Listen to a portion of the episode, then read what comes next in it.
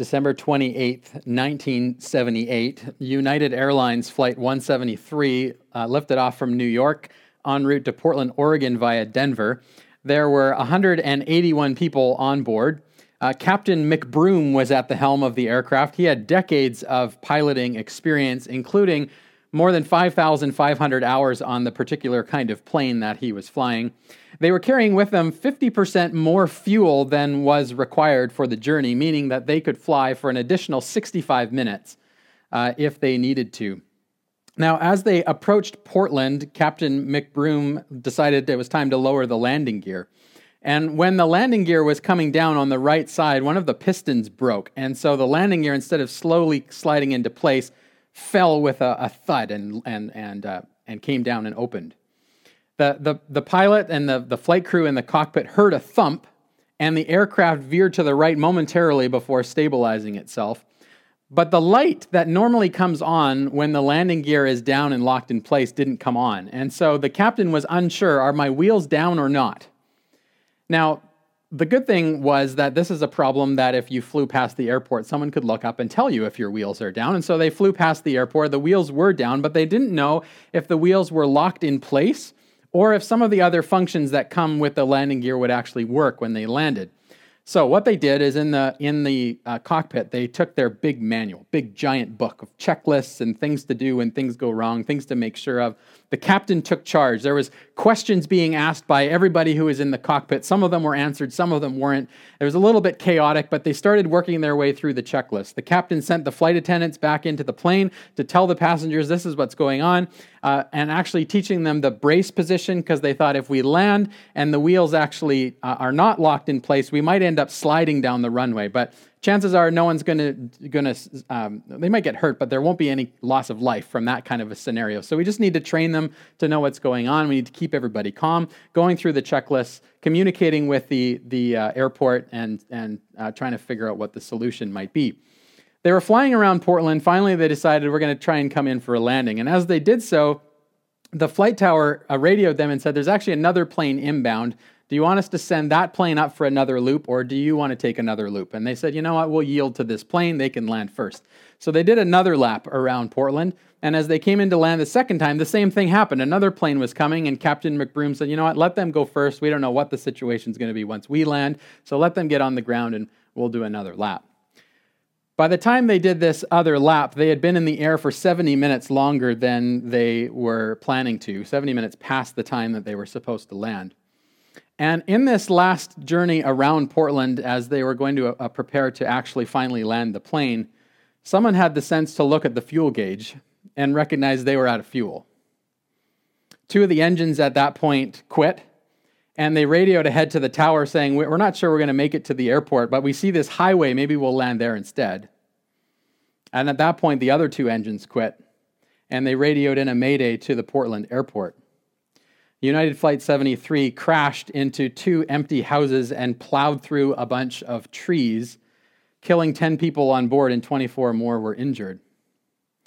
All because they didn't pay attention to the most important gauge that they had on the plane it's a tragic story. It's a story that could have entirely been avoided if someone had just had the presence of mind to look at that most important gauge. Now, were the other issues important? Of course they were. They needed to check on the landing gear, they needed to go through their checklist, they needed to prepare the passengers, they needed to communicate with the tower, but if a plane has no fuel, it can't fly. They forgot the most important thing. Today, we're ending our series that we've called Together, focusing on unity in the church. And our big idea today is simply this the church will experience unity as long as we keep our eyes on Jesus. The church will experience unity as long as we keep our eyes on Jesus. Jesus is our fuel gauge. And there are many other things that we could talk about today in our world, but none of them matter if we've taken our eyes off of Christ. We started this series back in September by looking at Ephesians 3:10, which uh, tells us, so Paul tells us there, that the unity of, of the church is used by God to display God's manifold and multifaceted wisdom to the rulers and authorities in the spiritual realm. That there's a, a dimension to our unity that goes beyond what we can even see So when we talk about unity in the church, we're not talking about it so that we can feel warm and fuzzy towards one another. We're talking about it because there are cosmic implications to it. And so we want to participate in what God is doing through the unity of the church. Then, as we've studied through Ephesians 4, we've learned some pretty significant truths. We've learned that unity is something that Christ gives to us, it's something that he has accomplished through the cross. And through the cross, the dividing wall between people has been taken down, and there can be unity between people who are very different from one another under the common banner of Christ and in the family of God. So it's something that's given to us by Christ, something that can't be added to or taken away from, but it's also something that we're called to maintain now, Paul writes that we're supposed to, to regularly live in the, the manner of our new self that Christ has given to us, to walk in a manner worthy of the calling we've received. And so we're to put on certain actions and behaviors that lead to unity and take off certain actions and behaviors that lead to disunity. And so we come to today, the last day of this series. And here's what I want to do I, I want to start in Matthew 16, but also visit three other passages of Scripture and give you some of the thoughts that, that are going through my mind and, and that God is showing to me as I've been in prayer about these things that I think we need to remember as we leave this series. I, I don't know about you, but I, I think for me, the last couple of months have been the hardest part of the whole pandemic. Now, maybe I've said that at other points of the pandemic as well, um, and, and my recency bias is making me think that this is the hardest. But I felt this has been very challenging. There's been a lot of joy in the fact that we can meet together in person and continue to provide online services. But there's also been confusion and, and uncertainty about what the right things to do are. It, it is, it's a challenge for me when I look around and I see people who I respect and who I look up to, people who have a deep, intimate walk with Christ, people who have spent a lot of time praying about their response to the situation we're in as a world, and then to see these people end up in totally different places. Right? You've seen this in your own life too, probably. So, what are we supposed to do with that? How are we supposed to, to handle that, especially when we have decisions to make? And so, this is what I want to do today. I want to tell you four things I know for sure. Because we're not going to know everything about COVID. We're not going to know everything about a lot of things. But here's four things that we can know for sure. And if we hold on to these four things, we're going to set ourselves up well to handle whatever comes in the right way. So the first one is this Jesus builds his church. Jesus builds his church. It's not you, it's not me, it's Jesus that builds his church. He Jesus says this uh, to Peter in Matthew chapter 16 in this powerful passage. Jesus uh, pulls his disciples away from the crowds, and he says this When Jesus came to the region of Caesarea Philippi, he asked his disciples, Who do people say the Son of Man is? They replied, Some say John the Baptist, others say Elijah, and still others Jeremiah or one of the prophets. But what about you? He asked. Who do you say that I am?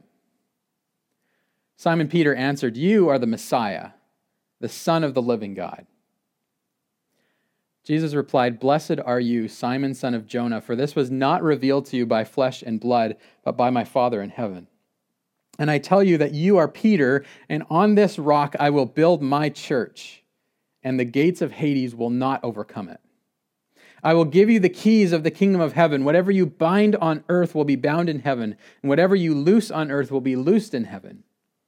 And then he ordered his disciples not to tell anyone that he was the disciple, uh, that he was the Messiah, rather. So Jesus makes a very profound statement here in, in that he is going to establish his church. He will do it. This is the work of Christ himself. And he, he says something to Peter that's very interesting. He uses some wordplay here, actually. Peter's name in Aramaic is Cephas, which means rock. And Peter in Greek is, is the word Petros, which means rock in Greek. And so Jesus says to Peter, You are Peter, you are the rock, the original rock, not Dwayne Johnson, the rock, the original rock. And on this rock I will build my church. Now, there's lots of debate as to what Jesus means when he says, On this rock I will build my church. Does he mean he'll build the church on Peter himself? Does he mean that he'll build the church on the group of disciples or perhaps the believing community of disciples? Does he mean he'll build his church on the rock of Peter's confession, this true identity of who Jesus actually is? Or is it some combination of all of those ideas? The, the point that I really want us to see, though, is that Jesus is the one who builds the church. He will build it, and he will build it in a way that it will not be overcome. I mean, he says that it will not be overcome by Hades. The gates of Hades will not overcome it. Now, Hades is a term we often translate as hell. What we're looking at here in Jewish thought is the realm of death, the realm of evil will not overcome the church. There's a, a solidity to the church that Jesus built that, that cannot be toppled. Now, this idea of the, the gates of hell uh, has always been a little confusing to me. Larry Osborne, a pastor and author, uh, explained it in a way that, that made a lot of sense to me a couple of years ago. He, he, he wrote about like this When you hear this, this verse, the gates of hell will not overcome the church, we can often have this picture of that the church is on the defensive that we're just trying to endure the attack of the enemy, that we just have to hunker down and, and join together and, and hope that we can survive. It's almost like there's a tornado coming and we're going down into the cellar and the tornado blows over, and once it's gone, we come out and our house is gone and there's a big mess, but we're just happy to be alive. And Osborne points out that th- this is the wrong idea. When you think about gates, gates are not an offensive weapon. You know, no army ever has said, let's pick up our gates and go attack the enemy. Gates are a defensive uh, uh, weapon or a defensive um, item, right? It's in the, the wall of the city, is the gate. It's meant to keep people out. So Osborne says this the idea of Christians hunkered down while Satan batters us with the gates of hell would have been a ludicrous idea to the people of Jesus' day. They knew what gates were for. They wouldn't have thought for a moment that the gates of hell couldn't defeat us. They would have understood that the gates of hell can't hold us back. The difference is huge. One leads to a cowering, defensive, hold on for dear life approach to life and faith. The other leads to an optimistic, confident, give me your best shot approach to life and faith. One panics and despairs when things go wrong. The other stands strong and hopeful no matter what the current scoreboard says. Listen, I think there's a reaction among some in the church at large, not just our church, the church at large, where we're looking at COVID and we think we're on the defensive. And we just have to protect what we have. We have to we have to, to fortify ourselves against you know whatever it might be the, the government or, or overreach or loss of our freedom or whatever. We have we're on the defensive. And that leads us to a posture uh, of uncertainty of, of nervousness of anxiety that we're going to lose something when I think when, when we understand what Jesus is saying here, that he is going to build his church, we have no reason to be anxious or nervous. Some of those things that we, we might think might happen may come, come to pass. Right? We might lose freedoms as the church moves forward through the next decades. But that doesn't mean that Jesus isn't building his church. It doesn't mean that Jesus has abandoned us. We have no reason to be afraid in this moment of the situation that we're in. Just like we don't have to be afraid that there are people who think differently than us within the church. Right? I think sometimes there's an uneasiness that, oh, we're, part of the same church, but we think very differently, so how could we ever be united? Now, Jesus builds his church. Jesus gives us what we need in order to be a part of what he's doing. And so there's no reason to fear. Jesus is not sitting in heaven anxious and wondering if the church is going to survive COVID. Jesus is sitting in a place of authority and using this for our good. And Jesus gives that spiritual authority to the church and expects us to use it. And he, through his grace, gives us gifts that we ought to use in order to do our part in building up the body of Christ. So, the first thing we know for sure is that Jesus builds his church, and he's doing so even today. The second thing that we need to remember and that we know for sure is that we need to keep the main thing the main thing. And the main thing is not COVID. We need to keep the main thing the main thing. COVID's important to be sure, but remember, Jesus is our fuel gauge. COVID might be a landing gear issue. It's important to talk about. There are discussions that need to be had, and there are things that we need to discuss and decide, but it's not the main thing. And as soon as we make it the main thing, we're going to, we're going to crash the plane. Keeping our eyes on Christ is the most important thing. Now, I want to pause here and just say, like, I know that some of you would like me and like the church to be more explicit when it comes to some of these things. Like, what is the church's position on vaccines or passports or, or masks? Like, what exactly should we think about this? And sometimes when people say that to me, well, there's a few, few things that people could be thinking when they say that to me. One of the things they might be thinking is, I want the church to affirm what I think is right. And I'll feel better about that once the church does that. The second thing people might be wanting to think is, if the church says this, then I'm gone because I disagree with that. The third thing might be people are just saying, I want more clarity in how I personally should think about this, and the church could help me understand it a little bit better. I have never felt a freedom from the Spirit to stand in front of you and say, This is exactly how you should think about these things. Because I believe they're open handed issues. There are believers who are Bible believing, Christ loving people who think very differently even listening now or in the room when we gather in person on Sunday mornings. There's different perspectives. And that could make us afraid and fearful, or it could just be something that we accept as something that we need to work through as part of the unity journey that we're on. When we fix our eyes on the issue, we very easily get distracted. We very easily get angry with one another. We very easily cease to understand other people. When we keep our eyes on Christ, we're able to keep the main thing the main thing. This is how the author of Hebrews says it in Hebrews 12. It says, Therefore, since we're surrounded by such a great cloud of witnesses, let us throw off everything that hinders and the sin that so easily entangles, and let us run with perseverance the race marked out for us, fixing our eyes on Jesus, the pioneer and perfecter of our faith. For the joy set before him, he endured the cross, scorning its shame, and sat down at the right hand of the throne of God. Consider him who endured such opposition from sinners so that you will not grow weary and lose heart. So we're called to fix our eyes on Jesus, and as we do, he gives us the perseverance to carry on. Let me tell you, if your eyes are firmly fixed on COVID, you will very easily get weary and discouraged and want to give up on the church. If your eyes are fixed on, on COVID, you will be tired and anxious all of the time. But if your eyes are fixed on Jesus, he provides you with peace. And he gives you strength and he gives you wisdom. And so we need to lift high the name of Jesus. We need to celebrate Jesus together. Let me say that superficial Christianity will not last through COVID.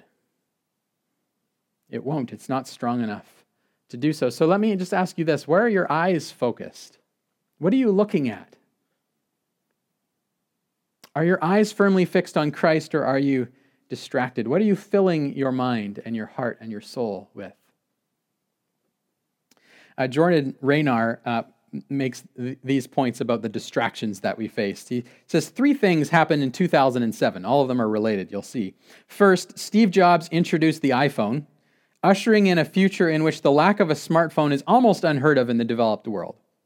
Second, Americans started a 10 year, 59% decrease in productivity compared to the previous decade. And third, seemingly out of nowhere, anxiety and other mental health issues exploded around the globe, especially in teenagers. Can you see how the distraction of our phones and everything that comes with it can easily pull us off course? According to Time magazine, he continues more than half of Americans say the news causes them stress and many report feeling anxiety, fatigue, or sleep loss as a result. Yet one in 10 adults checks the news every hour, and fully 20% of Americans report constantly monitoring their social media feeds, which often exposes them to the latest headlines, whether they like it or not. The news is not producing peace in us. Uh, in her book, Redeeming, Reclaiming Conversation, Sherry Turkle of MIT says that increased time on social media correlates with a measurable loss of empathy, the ability to put ourselves in someone else's shoes. And isn't that what happens when you see something on social media that, that is different than what you think? Rather than entering into it to understand, often we fortify our defenses against it. We're lacking empathy. All of this leads Ed Stetzer to say if cable news, or maybe we should insert social media here too, if cable news is keeping you from unity with your brothers and sisters in Christ, turn it off, unplug it, unsubscribe it, and prioritize your church over cable or over social media. Have face to face conversations with one another even when they're challenging, even when they're hard. That's how we develop unity and trust. So, what do we know for sure? We know that Jesus is building his church. We know we need to keep our eye on the main thing. And thirdly, we need to remind ourselves that Satan is our enemy, but we also need to watch out for friendly fire. Satan is our enemy, and beware of friendly fire. When I was in seminary, my wife and I lived on a chicken farm for two and a half years, uh, working part time. And uh, we lived, we raised organic broilers. And one of the things about raising organic chickens, at least at the level we were, is that the birds need to have access to outside. So during the spring and the summer and the fall months, there was a there was a field next to the barn that they could go outside. There's little chicken doors that are two feet by two feet that open automatically in the morning, and after the sun goes down, the chickens all come inside and they lower down again. Interestingly, not very many of the chickens were actually interested in going outside, but they could if they wanted to. Now, one day in the evening, Jenny was out doing uh, checks on the barns like we did every night. And she looked into one of the barns, and about two thirds of the way down the barn, she noticed that there was a hawk sitting on the water line inside the barn. Now, there were hawks and owls that flew around, and every once in a while they'd dive into the field and emerge with a, one of our precious chickens in their talons and fly away. This hawk had been audacious enough to go through the chicken door from the outside into the inside and was sitting among the flock. Like, think about the place to be if you are a hawk. So Jenny tried to get this thing out of the barn and she couldn't do it. So she called me and I went out, and it took me probably half an hour or 45 minutes to get this hawk to fly out the end door of the barn. And it didn't want to leave. And I don't blame it. I mean, where else would you want to be if you were a hawk than in the chicken barn surrounded by the chickens? I just imagine it planning like I'm going to take that one first and then I'm going to go for that one. And when I'm hungry, I'll move over there. And now imagine if you were a chicken in the barn. The enemy is sitting right there, the hawk is sitting right there. Imagine if you turned your back to that hawk and started fighting with your fellow chickens as if they were the enemy, arguing with them, fighting with them as chickens do, hitting themselves with their wings and scratching each other, ignoring the danger that's right behind you. That would be ludicrous. The enemy is clear. You see where I'm going with this? We are the chickens and the devil is the hawk. COVID is not the hawk. The devil is the hawk. But what the devil would like to do is to cause us to be fighting with one another. You know, it's an interesting question that's been raised from time to time like, was, was COVID something that God brought about, or was it something that the enemy brought about? My answer is I don't know. But what I know for sure is that God is wanting to use this for the good of the flock. And Satan is wanting to use it to sow disunity among the flock. Satan is our enemy. This is how Peter describes the enemy in uh, 1 Peter 5, verse 8 Be alert and of sober mind. Your enemy, the devil, prowls around like a roaring lion or perhaps a hawk, looking for someone to devour. Resist him, standing firm in the faith, because you know that the family of believers throughout the world is undergoing the same kind of sufferings. And the God of all grace, who called you to his eternal glory in Christ, after you have suffered for a little while, will himself restore you and make you strong, firm, and steadfast. To him be the power forever and ever. Amen. So, Satan is the enemy, and he wants to keep us divided. He wants to keep us focused on the wrong things. Uh, this picture was used uh, to me in a slightly different context. I'm going to adapt it a little bit but it's the picture of friendly fire in war. You know what friendly fire is, right? It's when you go into war and, and the person who dies is actually killed by members of their own army, accidentally. There, there's one stat that says 2 to 20% of all casualties in all wars were the result of friendly fire. Now, 2 to 20% is a pretty big range, but you know, think about it in the middle, like 10, 10 11% of, of people who died in war were killed by friendly fire, by their own soldiers, their own teammates. Friends, I think far too many well intentioned Christians have wounded each other throughout the COVID experience. We might have been well intentioned to, to make a point about COVID or this is how we should respond to COVID, but instead of doing so with love or compassion or grace, it's been done with anger or resentment or bitterness. And it's like you're shooting an arrow into the back of your Christian brother or sister. And we've got to stop that. We've got to stop that. We know that there are a range of strongly held opinions. One thing that encouraged me a lot the other day was I heard of someone who believed this way, who sat down with someone who believed this way, diametrically opposed in how they thought about what's going on. And they had a conversation, and they shared with one another why they think the way that they think. And the report I got back was I trusted this person more when, when we left than when we sat down together. What a, what a beautiful thing that we can have that kind of thing. That is how unity is built. You know, sometimes we think about how are we going to solve the, the unity problem on the big scale of this side versus this side. We're, we're not going to come to positions that everybody agrees on as a church in terms of policy and statement. But we can build unity as one person and one person sit down with each other and talk. And with love and grace and compassion for one another, share their heart with one another. And we'll grow to trust one another and love one another well. So, what do we know for sure? We know that Jesus builds his church. We, need, we know that we need to keep the main thing the main thing. We know that Satan is our enemy. And then, lastly, we know that we need each other. We know that we need each other. We cannot do this alone.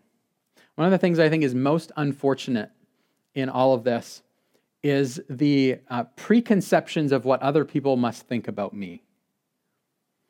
Uh, when, we, when we have you know, position A and position B, people who believe in position B think that the people in position A think that they're you know, not very smart or unbiblical, and vice versa. People in position A think that people, people in this position B must think this about me.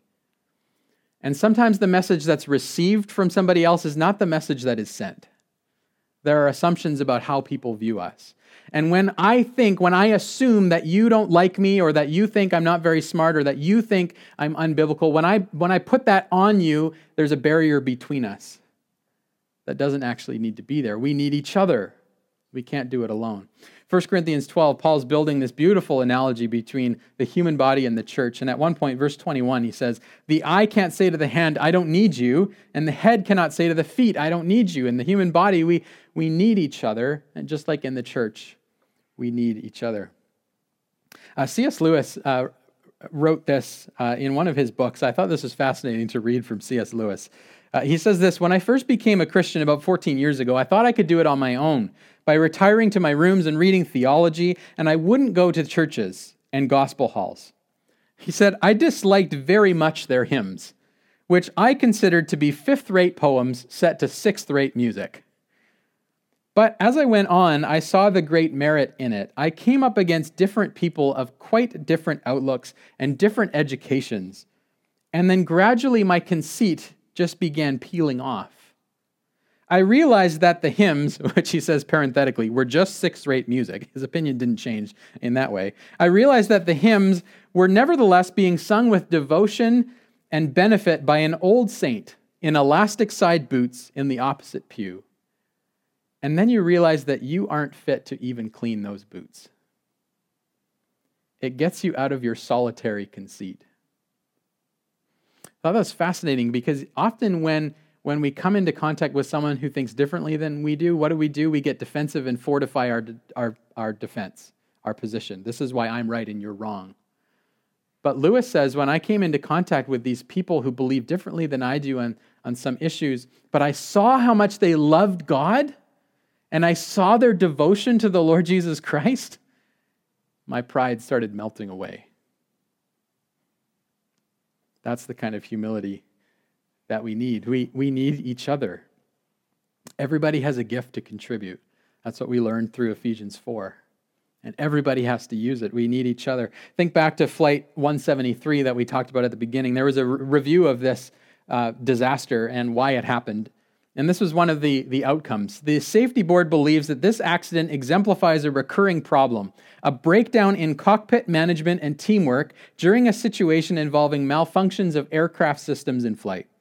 Therefore, the safety board can only conclude that the flight crew failed to relate the fuel remaining and the rate of fuel flow to the time and distance from the airport because their attention was directed almost entirely toward diagnosing the landing gear problem.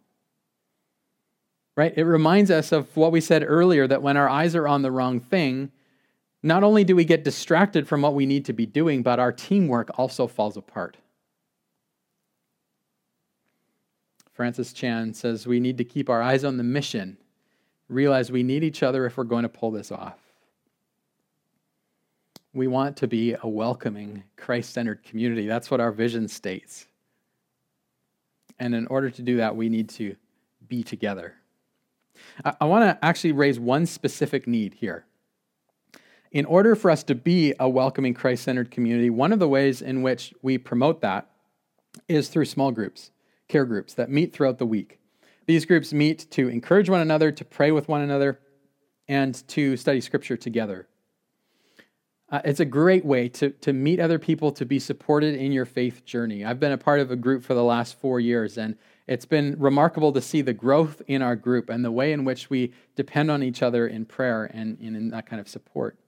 Currently, we have more than a dozen people who want to be in a care group, but there's no leaders to form new groups. And so I'm putting this plea towards you to say, would, would you pray about whether God is inviting you to start a group? Now, one of the problems or one of the challenges that Bobby and I often face when we talk to people about this is people hear care, care group leader and they think, I have to be super spiritually mature. I have to be ready to present a three point exegetical Bible study every week. And I have to have a house that's neat and tidy and spotless so I can host everybody and make them great food and coffee. That bar is way too high for anybody to, to meet. A care group leader needs to be someone who's growing spiritually and someone who has a heart for other people. And all the other details can be figured out in the context of a group. So, would you consider uh, stepping forward for that so that other people can experience this kind of community that we want to be at Ross Road Community Church? You can contact myself or Bobby about that. Listen, as we close, uh, I want to remind us of this the image that the Lord gave me back in the summer of, of, of how He was looking at us as the church. The church has been through a hard time. There's no denying that. COVID has not been easy. Uh, for the church as, as, a, uh, um, as a community and for all of the individuals within it. There have been ways in which all of us have struggled. And yet, God was saying, you know, I want to give the church a hug, to remind the church that I'm with her, that that I love her, that I care for her, that I see her, that I'm with her. And I think we're experiencing that together. Uh, I know the last six or seven weeks have been very intentionally focused on unity and COVID, and sometimes that's been uncomfortable probably to talk about. And, and some of you are probably like, that's enough, let's talk about something else. Uh, and we will moving forward into the next few weeks. We're going to shift our focus.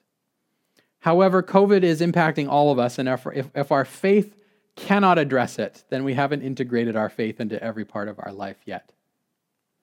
So, as we carry on, let's keep our eyes on Jesus because he is the one who will give us the strength and wisdom to carry through. He is the one who will keep us united. And let me also say a word of affirmation to you as the church. I feel like we have weathered COVID quite well. Uh, sh- sure, we've had differences of opinion sometimes. That's natural in a family. Our communication has, by and large, been full of grace and seasoned with salt, and will continue to be so as we keep our eyes on Christ. I want to close with this quote from Francis Chan and invite you to mull it over as we go into this week. He says this The Lord, in his sovereignty, chose for us to live in this time. the sovereign Lord chose for us to live in this time. So we must trust that He will give us the grace to navigate this with strength and love. Let's pray. Heavenly Father, we, we do believe that you have placed us here for such a time as this. And we look to you as the one who will establish us as your church and will establish us as a unified family of God. Lord, we pray that you would help us to walk in such a way that is worthy of the calling that you've given to us, that honors one another. We pray that you would strengthen us in every way as we look to you. In Christ's name we pray. Amen.